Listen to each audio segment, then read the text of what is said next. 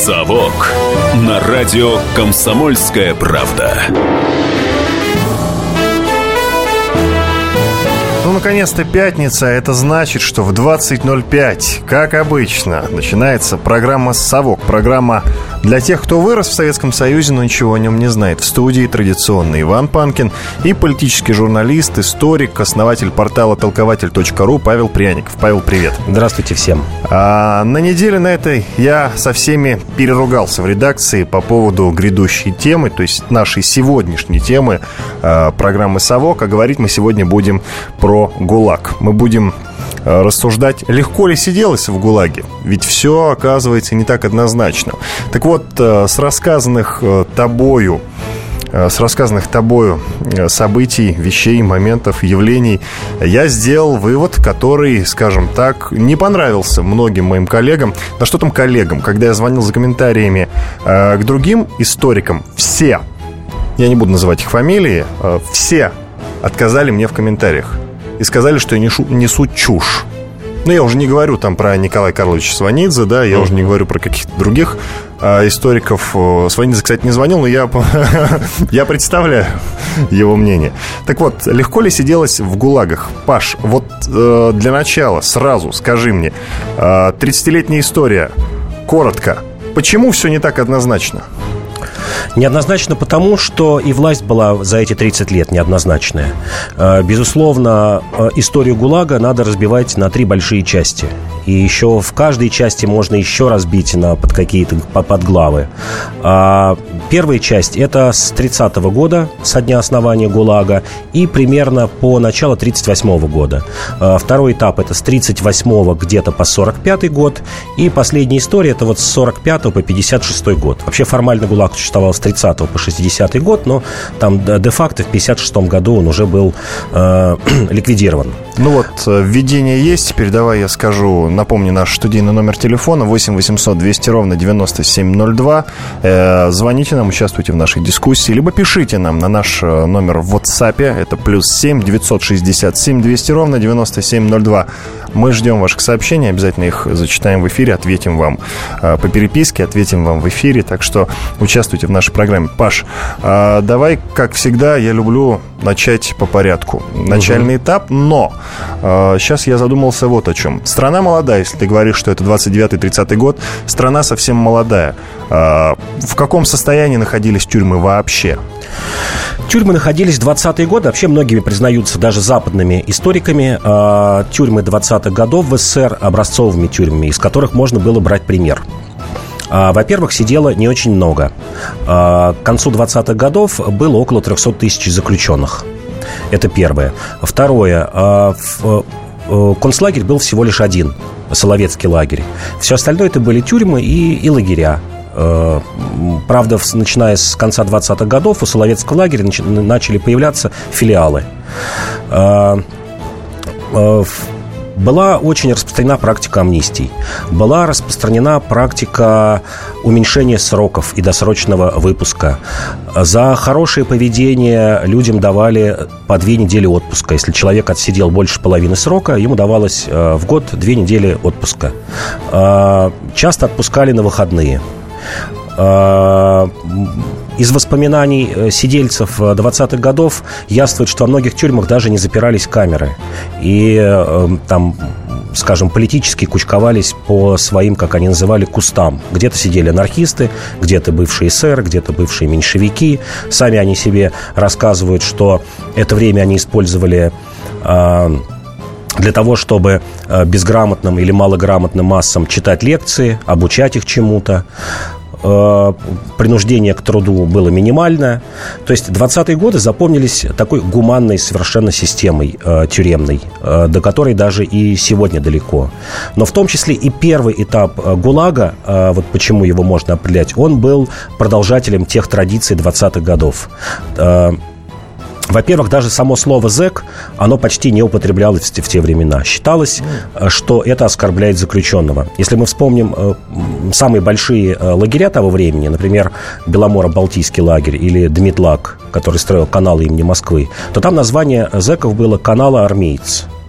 И позже эту практику, например, вообще вот считается человеком, который разработал не только практику, но и теорию э, содержания заключенных в таких лагерях, Эдуард Берзин. Это бывший чекист, латышский стрелок, такой знаменитый человек, кстати, бывший СССР, который перешел потом на сторону большевиков. Он даже называл словом не лагерь, а соцгородок, социалистический городок, там, где содержались заключенные. И когда его послали на Колыму в 1932 году, э, его систему, мы о ней скажем, его систему опробировать на Колыме, то там зэки получили название «Колым-армеец». То есть считалось называть заключенного словом «заключенный» – это унижение. И считалось э, на первом этапе, что главное для заключенного – это его перевоспитать. Если вторые и третьи этапы – это наказать, э, действительно видели в нем такую э, какую-то бесплатную рабсилу или, или преступника, который должен вот страдать за преступление, то на первом этапе считалось на первом этапе ГУЛАГа, что человека нужно перевоспитать, обучить его, э, там, вылечить от болезней, приучить к труду, как тогда считалось, потому что очень много было деклассированных элементов. И вообще мы все почему-то думаем, что ГУЛАГ это всего лишь, он всегда состоял из политических заключенных. Но большая часть заключенных... Вся, Но это, это благодаря были Солженицыну. Да, это были уголовники угу. обычные. А, и тот же Берзин говорил, что вот нужно вот личным примером, хорошим трудом, образованием и всем прочим а, вот этот блатной мир разрушать. Не насилием, а, как, как потом позднее это происходило, а вот какими-то гуманными вещами. Но я не могу тебя не спросить про уровень преступности в царской России на закате. Э, царской России. Э, в каком состоянии находились тюрьмы и каков был уровень преступности? Уровень преступности э, рос вместе с урбанизацией. Если 19 век – это в основном такая бытовая преступность, и 80% крестьян, и многие забывают о том, что была сословная система и крестьянские суды. То есть крестьян судили внутри деревень, они не попадали в, большую государственную систему. То вот с, урбанизацией после 905 года преступность стала резко расти. То есть э, я вот, как понимаю, подведем итог первой части нашей программы, потому что осталось чуть меньше минуты.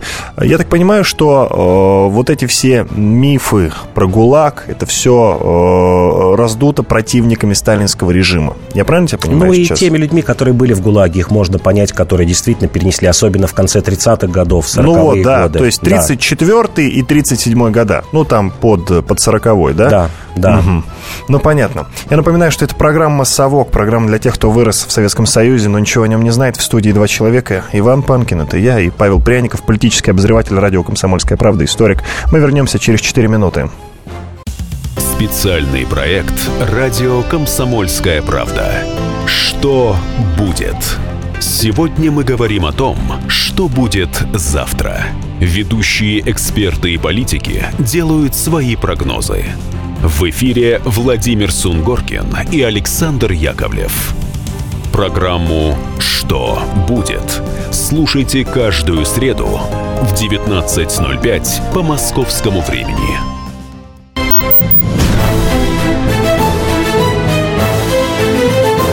«Совок» на радио «Комсомольская правда».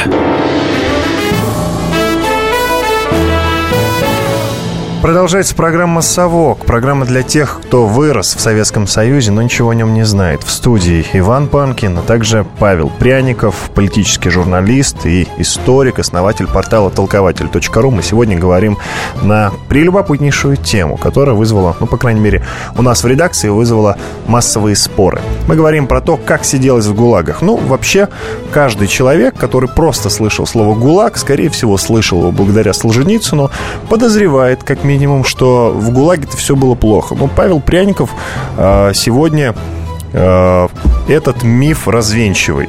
Все было не так плохо. По крайней мере, все-таки у ГУЛАГа, э, как у структуры, было три периода, 30-летняя история все-таки, и два из которых были, ну, не такими уж и плохими. Павел, все правильно говорю? Да, примерно правильно. А, итак, мы вот в перерыве с тобой начали говорить, я тебя сразу тут же прервал. А, кто кто придумал ГУЛАГ, кто придумал эту аббревиатуру, кто автор этого проекта? Ну, придумал Сталин, 29-й год, э, разгар индустриализации, когда нужно было э, массы зэков внедрять на производство, потому что не хватало рабочих рук. А в тюрьмах сидело много городских людей, в том числе образованных и в том числе политических. И 30-й год – это вот создание ГУЛАГа. Это переход как раз от той системы гуманной 20-х годов к системе, когда человека стали рассматривать как такую рабочую единицу. Но, тем не менее, рабочую единицу, как я уже вот вначале говорил, э, которой давали шанс перевоспитаться и досрочно покинуть ГУЛАГ. Э, здесь даже можно, вот есть как бы два пласта изучения этой темы. Есть историки, которые оперируют цифрами, и есть э, совершенно большой пласт автобиографических записок людей, которые сидели в ГУЛАГе того времени, и которые легко найти и почитать. Например, Варлам Шаламов, троцкист, получивший вот три года в конце 20-х годов, он описывает «Вишерлак», Вишерский лагерь, где как раз свои эксперименты проводил Березин. Ну, во-первых, Шаламов отсидел не весь срок и написывает о том, что, как правило, человек, э, хорошо трудившийся, э, отсиживал от, от, от, от одной трети до двух третей срока. Там, если получал три года, то есть от полутора до двух лет сидел. Э, была система премирования, э, как он сам рассказывает, что, например, вот ему платили от двух до пяти рублей, причем такими специальными бонами. Назывались боны ГУЛАГа, ну, по названию каждого лагеря. И эти цены отличались от цен Э, которые были на воле. Как сам Шаламов вспоминал, например, э, антрикот говяжий с картошкой стоил 15 копеек. А вот ему платили от 2 до 5 рублей. Он, он вспоминает, что люди, которые строившие э, химический комбинат на Вишере вместе с зэками, они завидовали зэкам, потому что их лучше кормили, их лучше одевали, у них была баня. В этом соцгородке, еще раз говорю, Берзин настаивал, чтобы это все называлось не лагерь, а соцгородок. Там было озеленение, клумбы, кинотеатры и тому подобное. То есть окружающие говорили, вот, посмотрите, там вот эти вот люди наели какие ряхи, морды э, в тюрьме, у нас, у нас так не кормят, мы так не живем. И вот эта система примерно существовала до 1937 года. Э, конкретно мы даже можем дату определить. Это 15 мая 1939 года. Э, указ Берии, когда он э, по настоянию Сталина, сначала была в конце 1938 года речь Сталина о том, что э, все надо прекращать практику дословных освобождений, вот этих всех поблажек, и давайте оставлять людей на зоне. Если он хорошо трудится, мы даже орден ему можем вручить. Пусть сидит в лагере, но вот с орденом.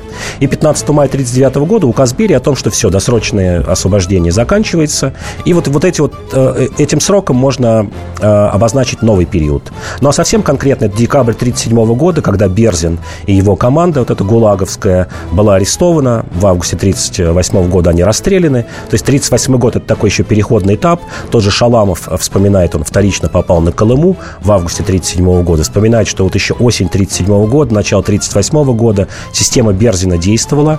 И причем она показала э, чрезвычайную экономическую эффективность. Оказалось, что труд зэка а, которому, который знает, что его освободят за, за досрочный труд, она оказалась на 70% эффективнее труда вольных э, людей. То есть производительность труда зэка в этом случае была на 70% выше, чем труд вольного человека. Травматизм был в два с половиной раза меньше. А, как последующая практика показала, это мы там уже попозже поговорим, а, главным стимулом для а, перевоспитания человека, находящегося в ГУЛАГе, конечно, была свобода, а не какие-то материальные поблажки. Ну, хотя ты знаешь, ну, не знаю, вот есть интересный вопрос в WhatsApp, кстати, напомню, номер WhatsApp сразу. Плюс 7 967 200 ровно 9702, либо звоните нам на наш студийный номер телефона 8 800 200 ровно 9702. Участвуйте в нашей дискуссии. Вот э, хороший вопрос, но сложный. В WhatsApp как раз. Можно узнать общее количество политзаключенных, прошедших через систему ГУЛАГа. Спасибо, Николай Екатеринбург. Павел? Да, можно. Я даже вот ее на память помню. 3 миллиона 770 тысяч человек. Вообще считается, что через ГУЛАГ прошли там разные цифры. Есть, но немножко отличается. От 17 до 18 миллионов миллионов человек, то есть 17-18, а среди них политических 3,7 миллиона, ну, почти 3,8. То есть в процентном соотношении получается, ну, где-то, наверное, около, около четверти. Около четверти всех зэков. Понятно, год от года это менялось. А, пик был, вот мы уже здесь можем постепенно подойти ко второму этапу. Пик политических заключенных был во время войны. 43% они составляли от общего контингента. Я здесь и скажу, наверное, вообще общую численность э, людей, сидевших в ГУЛАГе. Вот 34 год, еще та гуманная система, а в ГУЛАГе сидело 540 тысяч человек. Но это до убийства Кирова. Да, да? до убийства Кирова. Угу, после убийства а, Кирова да, все изменилось. Да пик э, начала 50-х годов 2,5 миллиона. Хорошо, есть э, звонок. Михаил до нас дозвонился. Михаил, здравствуйте. А, здравствуйте. Слушаем вас. Ну, я, в принципе, с вами полностью согласен. Единственное, что хотел добавить, что вот если, допустим, внимательно читать всех, кто писал о ГУЛАГе, того же Шаламова, у него есть в колымских рассказах замечательный рассказ «Артист Лопаты». Так вот, артист Лопаты здорово напоминает наших бюрократов и некоторых депутатов. Тем более, если вспомнить, что буквально вот полчаса назад депутат Федоров сказал, что если вы хотите быть бедным и больным, или же, так сказать, совершить суицид, то этого права я у вас отнять не могу. Ну, в общем-то, такие, приблизительно такими же принципами действовали и те надсмотрщики ГУЛАГа, которые были не подготовлены к власти. Это известный психологический эффект, который американские психологи, в общем, даже экспериментально подтвердили что тюремщик, он звереет, когда у него слишком много власти. Вот и все. Ну, как любой человек. Михаил, спасибо большое вам за звонок. Э, спасибо за Э, интересные, интересное замечание, можно даже так сказать. В принципе, любой человек э, может не выдержать испытания, когда у него есть вла- власть. Это можно назвать испытание медными трубами все-таки, да, скорее? Да. Ну да. вот, да. А вот еще есть сообщение к нам в WhatsApp. Говоря о ГУЛАГ, о ГУЛАГе, нельзя забывать о том, что кроме уголовников и политических, там страдали еще и многие тысячи заключенных за веру, мирян, монахов и священников. Это главный позор сталинской поры. Дмитрий из Москвы написал. А Дмитрий Павел уже сказал, что, в общем-то... Но они проходили а, по, да, по, политическим это статьям. Про второй статье. период э, ГУЛАГа. Не про весь, не целиком. Безусловно, конечно, были э, жесточайшие условия в ГУЛАГе во времена вот как раз э, с 34 -го года. Даже попозже, с 38-го. 35 а, 38 да, да? с 38 -го года. Ну, понятно. До какого еще раз напомню? До 45-46 года. Ну, то есть под конец войны. Хотя э, во время войны многих гнали на фронт. Да, вот мы сейчас об этом Есть поговорим. даже разговоры, в которые я, правда, не очень верю, потому что у меня дедушка политзаключенный, но есть разговор о том, что а, и политзаключенных гнали, политических тоже. Да, да, ну, их, хотя не, вот... их не так много. Опять же, есть примеры из практики. Например, знаменитый наш этнограф Лев Гумилев который сидел по политической статье, так как считался там правофашистом, э, правофашистской организации состоял. Вот он э, там в 43 году, по-моему, отправился на фронт, провоевал, дошел до Берлина. Он э, сам этого очень хотел, ему помогли, посодействовали. Да, посодействовали. Это другое, да, да. А так, ему это называется по блату. По блату. Очень к слову сказано, да? на самом деле. Это, да. кстати, к первому вопросу или к первой реплике нашего дозвонившего человека, который говорит, что действительно очень многое зависело от того, кто был начальником на местах, э, от того, был ли выход на каких-то высших лиц для того, чтобы режим э, ослабить или даже вообще, чтобы освободиться. Вот хочется, я... Э, я понял, хочется поговорить про шарашки, но это, об этом чуть позже. Да, это очень, позже. очень интересная тема. Мне сейчас хочется узнать про самых знаменитых начальников, как раз, раз, раз уж ты заговорил о начальниках, про самых знаменитых э, начальников ГУЛАГа. Ну вот про самого знаменитого Берзина я сказал, э, человек, внедрившего эту систему. А далее Здесь сложно сказать. Э, к 1938 году... Давай по принципу самый жестокий, самый добрый. Сложно сказать. Сложно. Я вот могу сказать, что за 30 лет сменилось 16 э, начальников ГУЛАГа. 16. То есть такой текучки кадров, наверное, ни в одном ведомстве не было. А с чем ты связываешь текучку кадров, кстати? А, текучку кадров э, связываю с тем, что так и не смогли, как, как казалось высшему руководству, отладить систему э, лагерей, потому что от нее ждали э, такую безликую производственную машину, в которой ничего не происходит, а в ней все время что-то происходило. Это, э, это просто уму непостижимо, потому что заключенные ГУЛАГа сколько всего сделали для страны, Паша? Да, очень много.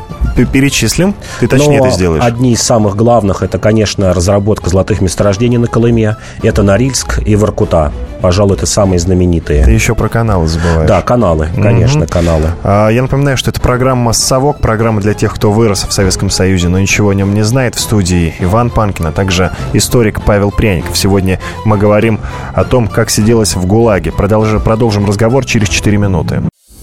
Спорт после ужина. На радио «Комсомольская правда». Меня зовут Евгений Зичковский. И на выходных я занимаюсь спортом. Ну как занимаюсь? Слежу за спортивными событиями. Так что для меня понедельник – день тяжелый вдвойне. Но я все равно расскажу вам о главных новостях из мира спорта. Ведь в нашем деле только так, превозмогая усталость.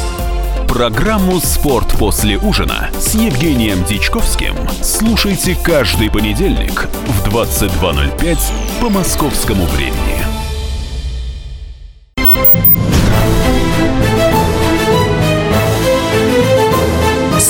«Совок» на радио «Комсомольская правда».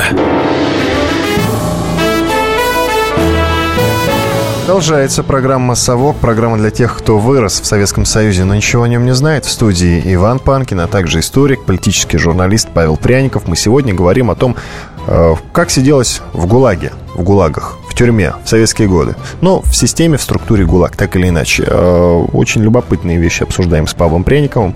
Э, и вот э, вопрос, который нам написали в WhatsApp. Кстати, напомню, номер WhatsApp.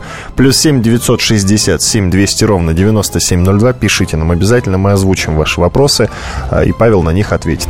Либо звоните нам на наш студийный номер телефона 8 800 200 ровно 9702. Задавайте свои вопросы, участвуйте в нашей дискуссии. Так вот, Паш, смотри, написал Александр Александр из Кемерово.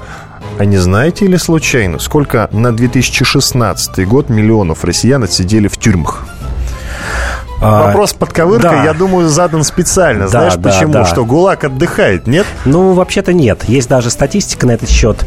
А, в 2015 году на 100 тысяч населения а, у нас в тюрьмах и местах лишения свободы находилось около 500 человек. Это на, на 100 тысяч населения. В Америке примерно 700 человек, а в ГУЛАГе на пике численности это 1300. То есть в два с половиной раза сидела тогда, но это на пике численности. Если мы возьмем э, начало 30-х годов, то окажется, что в ГУЛАГе сидело меньше uh-huh. примерно там до 35-36 года, чем сейчас. Понятно. А вообще через зоны, как-то бывший начальник ФСИН Реймер, который сейчас сам находится в СИЗО, да, смешная ситуация, он где-то вот там лет пять назад говорил, что около трети мужчин э, в той или иной степени в России прошли через э, уголовные наказания. Не обязательно сидели, потому что это условный срок, может быть, там общественная работа, но, но около трети. А через ГУЛАГ считалось, что прошло 15% населения СССР. Понятно. Но это вместе э, с теми людьми, кто являлся тоже ссыльными, потому что была огромная категория ссыльных кулаков, так называемых э, э, переселенцев, э, около 4 миллионов человек, плюс народы, которые депортировали там в общей сложности под миллион, включая угу. немцев, поляков, не только чеченцев, ингушей, крымских татар. То есть вот вместе с ними там получалось, что через ГУЛАГ прошло около 25 миллионов, Ясно. а формально через лагеря примерно 17-18 миллионов человек. А до нас дозвонился Степан, давай пообщаемся с ним. Алло. Здравствуйте. Здравствуйте. Здравствуйте. Слушаю вас. Город, город Пермь, Урал. Как вы знаете, это край сильных, вот, в какой-то степени. Так. Не только промышленный. Вот, в Пермском крае, как вы знаете, да, у нас много было, ну, ГУЛАГ, скажем так, государственное управление, да, лагерей, то есть много mm-hmm. было и зон, и до сих пор остались в ЧСВОМ, если не ошибаюсь, по-моему, Перм 36, да, у нас была, mm-hmm. вот. Вы, наверное, про это говорили, я недавно подключился. Вот хотелось бы сказать, да, что у нас э, в городе достаточно много уже промышленных предприятий, которые а, во время войны Великой Отечественной использовали а, труд а, инженеров, ученых, именно гулаговцев. То есть они были здесь репрессированы и, э, скажем так, под присмотром да, НКВД работали на наших оборонных предприятиях в Перми, в Молотове, в то, время, в то время в Молотове, и создавали оружие, оружие победы. Вот. Ну, до сих пор, да, у нас э, в Пермском крае есть лагеря, зоны, вот, Соликамск, наверное, Белый Лебедь, вы знаете, uh-huh. Ныруб и так далее. Вот, ну, я считаю, что вот 58-я статья, если не ошибаюсь, да, была измена Родине, по-моему, по этой uh-huh. статье. Uh-huh. Сажали людей, и вот. Э, конечно, как сказать, но это все из-за политической системы, вот этой административно-командной, тоталитарной. То есть не было так называемого плюрализма, да, то есть многопартийности и так далее. То есть мне кажется, если была бы демократия, то и ГУЛАГа бы не было. То есть э, я думаю, что тут это вина однозначно и Сталина, вот, ну и его его подчиненных. То есть не, я не верю в доброго царя и в плохих подчиненных, в плохих бояр, я в это не верю. Вот так. Э, Степан, вопрос да. Э, по поводу да. Белого лебедя. По-моему, это тюрьма для пожизненно заключенных. Да, Там, и она к системе ГУЛАГ вообще... Вроде бы есть обычная. Вроде бы, по-моему, нет обычной. Белый uh-huh. лебедь, по-моему, тюрьма для людей, совершивших особо-особо тяжкие, нет? Да, uh-huh. по-моему, так. Да, да, да. Ну, по крайней мере, то, что я знаю, вот uh-huh. моих э, посредственных э, дан, из моих посредственных данных. А, на самом деле, вина ли Сталина в том, что он создал ГУЛАГ? Либо ГУЛАГ это все-таки это такой добрый, хороший проект, который помог стране да нет, ну... а, вот, собственно, вырасти в индустриализацию. Нет, ну, конечно, вина, однозначно вина. Нет, вина, второй... мне не нравится слово вина в данном случае. Вина, не, вин, не вина, ты имеешь в виду, что... Э, э, Но было ли это хорошим решением? Да, вот. Но вот я считаю, что второй третий этап, если первый этап, э, он еще находился, как я уже говорил, вот в той струе гуманизации, некой гуманной системы. Тут вспомним, можно вспомнить и Макаренко, и колонии для несовершеннолетних, причем там были отпетые преступники, насколько это все было гуманно. И вот второй этап, к которому сейчас, я думаю, перейдем, и, и к войне, вот здесь правильно наш слушатель задал вопрос, скорее реплику о том, что очень много в войну трудилось. Это вот был чудовищный этап ГУЛАГа. Хотя бы потому, что смертность э, в ГУЛАГе э, в 42-43 годах была от 20 до 25 процентов. То есть каждый четвертый заключенный в эти два года войны умер э, в ГУЛАГе. Понятно, в основном от недоедания и болезней. Павел, я скажу сейчас страшную вещь. Да, все ты говоришь правильно. Но это не бесполезная поделка была, ГУЛАГ, понимаешь? Все-таки польза от ГУЛАГа какая-то была. Страшно, конечно, такие вещи говорить, но так или иначе. Но вот с экономической точки зрения есть многие историки. Один из самых лучших, э, Леонид Бородкин, такой экономический историк, он вот доказывал, что второй этап ГУЛАГа, прям с цифрами, со статистикой, он был убыточен, и э, те надежды, которые на него возлагались, он их не оправдал. Угу. Вот я даже пример приведу, еще раз обращусь к первому этапу, системы Берзина на Колыме. В среднем на одного заключенного в 1936 году добывалось 640 грамм золота, а в 40-х годах этот показатель снизился до 350 грамм, в два раза меньше на одного человека. Вот система, когда была стимулирование труда, отпускали, платили зарплаты, и все равно добывалось больше, и, и себестоимость от э, мировой цены была э, в 1936 году 42% золота, а в 50 году 71%. Нам активно пишут в WhatsApp, я напомню, номер WhatsApp плюс 7 967 200 ровно 9702, я напомню номер нашего студийного номера телефона 8 800 200 ровно 9702. Звоните, участвуйте в нашей дискуссии и вот сообщение. Здравствуйте, Варлам Шаламов очень плохо отзывался о лагерях. Сам он, судя по его произведениям, чудом остался жив. Александр, спасибо. Да, безусловно, это как раз э, уже получается вот второй срок. Там он получил 5 лет, которые автоматически во время войны большинству продлевались. Ему дали еще новый срок, десятилетний. Да, он там отсидел до середины 50-х годов. Это как раз вот мы к этому и подходим, второй, третий этапы. Э, действительно чудовищная смертность во время войны, но тем не менее многие смогли избежать, хотя, возможно, и погибли на полях войны. Но 975 тысяч, вот есть точная статистика, 975 тысяч людей ушли в Красную армию из, из ГУЛАГа. И не только, кстати говоря, в штрафные батальоны и штрафные роты. Это тоже один еще из мифов, что всех забирали из лагеря только вот в, в штрафбат. Нет, там примерно э, третья часть людей попали э, в обычные части или даже в какие-то тыловые части специалисты. Там связь, ремонт э, ну, танков. в тюрьме специалистов и, и тому было подобное. много, это понятно. А, загадочное сообщение в WhatsApp, хотя зачитаю его позже. Пока давай послушаем Сергея. Сергей. А, да, здравствуйте. здравствуйте, уважаемые ведущие. А, я вот что хотел сказать. Э, акцентировать ваше внимание вот на каком вопросе. То есть уча участие заключенных ГУЛАГа в разработке урановых рудников. А, вот мой отец, э, он э, был осужден по 58 статье, пункт 10, и отбывал наказание на руднике Будагычак на Колыме, где добывали урановую руду. И э, вот по его словам, ну, его уже сейчас нет живых, но я помню, что смертность среди заключенных, а он был осужден в 1942 году, она была очень высокой. Вот, но он все-таки сумел выжить. Вот, именно при, вот работая на руднике, где добывали урановую руду. Вопрос вот какой. А насколько вот ГУЛАГ разрабатывал и занимался вот этими проблемами, а, связанные с, э, с нашим атомным проектом? И какова смертность была людей, именно работающих на этих рудниках? Спасибо большое за очень хороший вопрос. Ну да, Королев какое-то время э, занимался да. э, ракетостроением, по крайней мере, э, первыми разработками именно в то время, пока сидел. Это, да, система шарашек, которая была при Берии введена. О которой мы в следующей части уже поговорим, да, да ты добавь, еще есть время. Да, а, смертность, конечно же, по каждому лагерю есть. Я думаю, что ее, ну, если прийти в архив, ее можно достать. Я здесь говорил об общих цифрах. А, но, тем не менее, вы правильно сказали, что во время войны огромная чудовищная смертность, которая снижалась и в 50-х годах, а, как это не смешно покажется, смертность в ГУЛАГе была ниже, чем смертность на воле.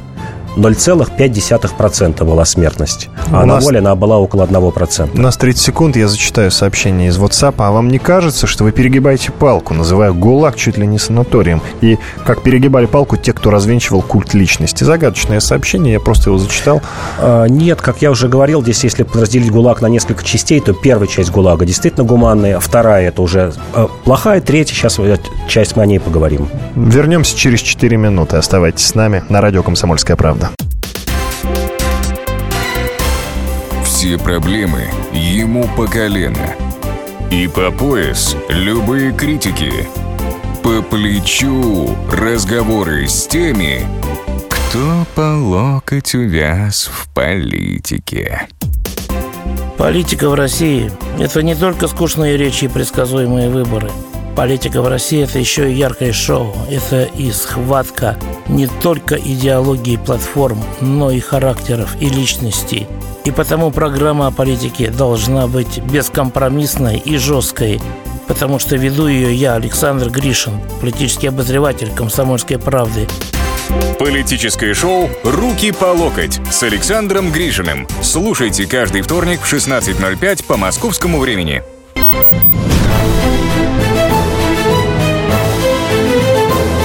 «Совок» на радио «Комсомольская правда». Четвертая часть программы «Совок» – программа для тех, кто вырос в Советском Союзе, но ничего о нем не знает. В студии Иван Панкин, а также историк, политический журналист Павел Пряников. Мы сегодня говорим про систему ГУЛАГ, рассуждаем о том, насколько сладко там сиделось. Ну, это я, конечно, загнул. Возможно, кому-то не понравится мое выражение, но тем не менее.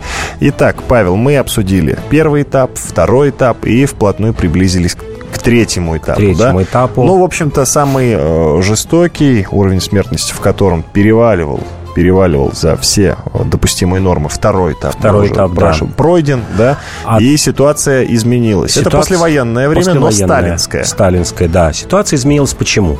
Потому что, во-первых, на войну ушел, как его называли сами лагерные начальники, положительный элемент. Это около миллиона человек.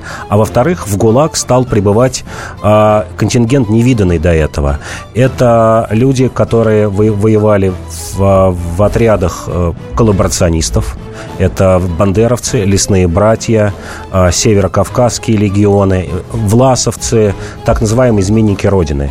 Их туда поступило около 400 тысяч в течение 45-47 годов, и они продолжали поступать и до 50-х годов, до 60-х даже, пока их вылавливали. Но, тем не менее, огромная масса людей, а, которые а, были негативно настроены к, к советской власти изначально, которые обладали опытом военных действий и которые смогли а, попытаться подчинить лагерное начальство. Но этому еще предшествовало еще одно событие. Это так называемые «сучьи войны». Uh, не знаю, хорошо это звучит, звучит или нет. Угрожающе. Да, но тем не менее, это вот его официальное название. Лагерный мир после 1945 года разделился на две большие группы а, криминальный мир, который остался верен своим, своим заветам, которые еще в начале века были выработаны, то есть никакого сотрудничества с властью, и те воры и криминальные авторитеты, которые пошли на сотрудничество с властью, в том числе ушли воевать, либо стали э, членами администраций э, лагерей. И эта волна вот этих войн сучих, она с 47 года примерно до середины 50-х годов просто шла валом э, по лагерю, по, по каждому лагерю. Опять же, есть прекрасные записки э, Вадима Туманова, такого артельщика, криминального авторитета, э, такого колоритного человека. Вот он описывает Колыму э, того времени, как это происходило. Э, когда в лагеря ворвались... А, то есть была группа вот этих сучных воров, которых э, власть посылала из лагеря в лагерь наводить порядок. Считалось, что эти сучные воры уничтожат криминальный мир. И, как он там вспоминает, такой вот Васька Пивоваров и его группа была, вот она кочевала из лагеря в лагерь, либо убивая, либо избивая людей, ну и там получил отпор на Колыме. И, и, и получилось так, что в 40-х годах а, начали противостоять друг другу и эти две группы, и еще вот эта вот группа так называемых изменников Родины, бандеровцев, власовцев, э, лесных братьев, которые воевали против двух групп. Э, опять же, есть записки очень многих людей, э, в том числе и власовцев, сидевших в те времена. Они просто рассуждали. Вот давайте мы будем жить своим мирком, вы нас не трогайте, гасите там друг друга. Если что-то случится, просто вот пеняйте на себя. И если к ним подходила либо, либо одна, либо вторая группа, там просто ломами их забивали. И вот эти войны, э, как я уже говорил, проходили на протяжении почти 10 лет. Лагерное начальство не знало, что делать. Э, этому еще способствовало введение такой меры э, в 1947 году, как отмена смертной казни. В 1947 году при Сталине отменили смертную казнь и повысили максимальный срок э, наказания до 25 лет. И появилась группа людей, причем именно и во всех группах, и в, э, в, в группе Сучиных, и в группе криминальных авторитетов, и в группе бандеровцев, которым стало нечего терять. Вот, например, Вадим Туманов вспоминает, э, как на Колыме это происходило, там, 49-й год. Э, человек просто говорил, наступала зима, какой-то там у турка говорил, ну что, наступает зима, пойду-ка я кого-нибудь убью для того, чтобы мне э, на работу не выходить зимой. Просто шел, убивал, его держали в следственном изоляторе зимой, срок ему нельзя было уже увеличить, у него 25 лет, смертной казни не было. Ну, отсидел он там год, оставалось ему 24, ему снова давали 25, он весной выходил, просидел зиму. Наступала следующая зима, он поступал таким же образом. То есть цена человеческой жизни в лагерях упала до вот совершенного минимума. Мне кажется, что разногласия эти эти между группировками были созданы искусственно. Тебе так не кажется? А, в какой-то мере да. Да, с помощью а, вот этих вот сученных воров власть попыталась уничтожить криминальный мир, а во-вторых, навести порядок ну, в отношении... ряды. Да, изменников угу. Родины, как они считали. Потому что эти изменники Родины, в основном самые жестокие и самые организованные, это были бандеровцы, которые готовили и восстание, которые наладили подпольную работу, конспирацию. У них было, было общение между лагерями. А, общий такой рефрен этой группы был, особенно когда началась война в Корее, что вот, ну, вот сейчас американцы нападут на СССР, э, сбросят нам десант в лагеря, мы, конечно, возьмем оружие в руки и вот пойдем добивать советскую власть. То есть это совершенно отпетые люди, у которых не было никаких тормозов моральных. Я хочу напомнить номер нашего студийного телефона 8 800 200 ровно 9702. Звоните, участвуйте в нашей дискуссии, либо пишите нам в WhatsApp. Номер плюс 7 967 200 ровно 9702. И вот есть несколько сообщений к нам в WhatsApp читаю. Именно в ГУЛАГе НКВД создала так называемых воров в законе. Ну, это то, о чем мы сейчас говорим, как раз говорим с тобой. А, на взгляд историкам, можно ли было обойтись без ГУЛАГа? В третьей его части. Николай Екатеринбург, спасибо. В 37-38 годах, дописал он. Павел? Сначала первый к первой реплике. Э, воров в законе НКВД не создавала. Это была такая самоорганизуемая система, шла еще из царской России, там, от Афень и так далее. А Наоборот, НКВД боролась с этой системой. А второй вопрос, можно ли было обойтись без ГУЛАГа, я думаю, конечно, можно. Я думаю, что, конечно, можно. 20-е годы доказали, что можно было обходиться. Ну, как считалось, вот был один лагерь Соловецкий, где э, содержались особо опасные преступники государственные, как то считалось, политически. Это был 27 тысяч на пике. Угу, вот еще сообщение. А что было бы, если бы не было ГУЛАГа? На то время это было так же естественно, неизбежно, как сегодня служба в армии.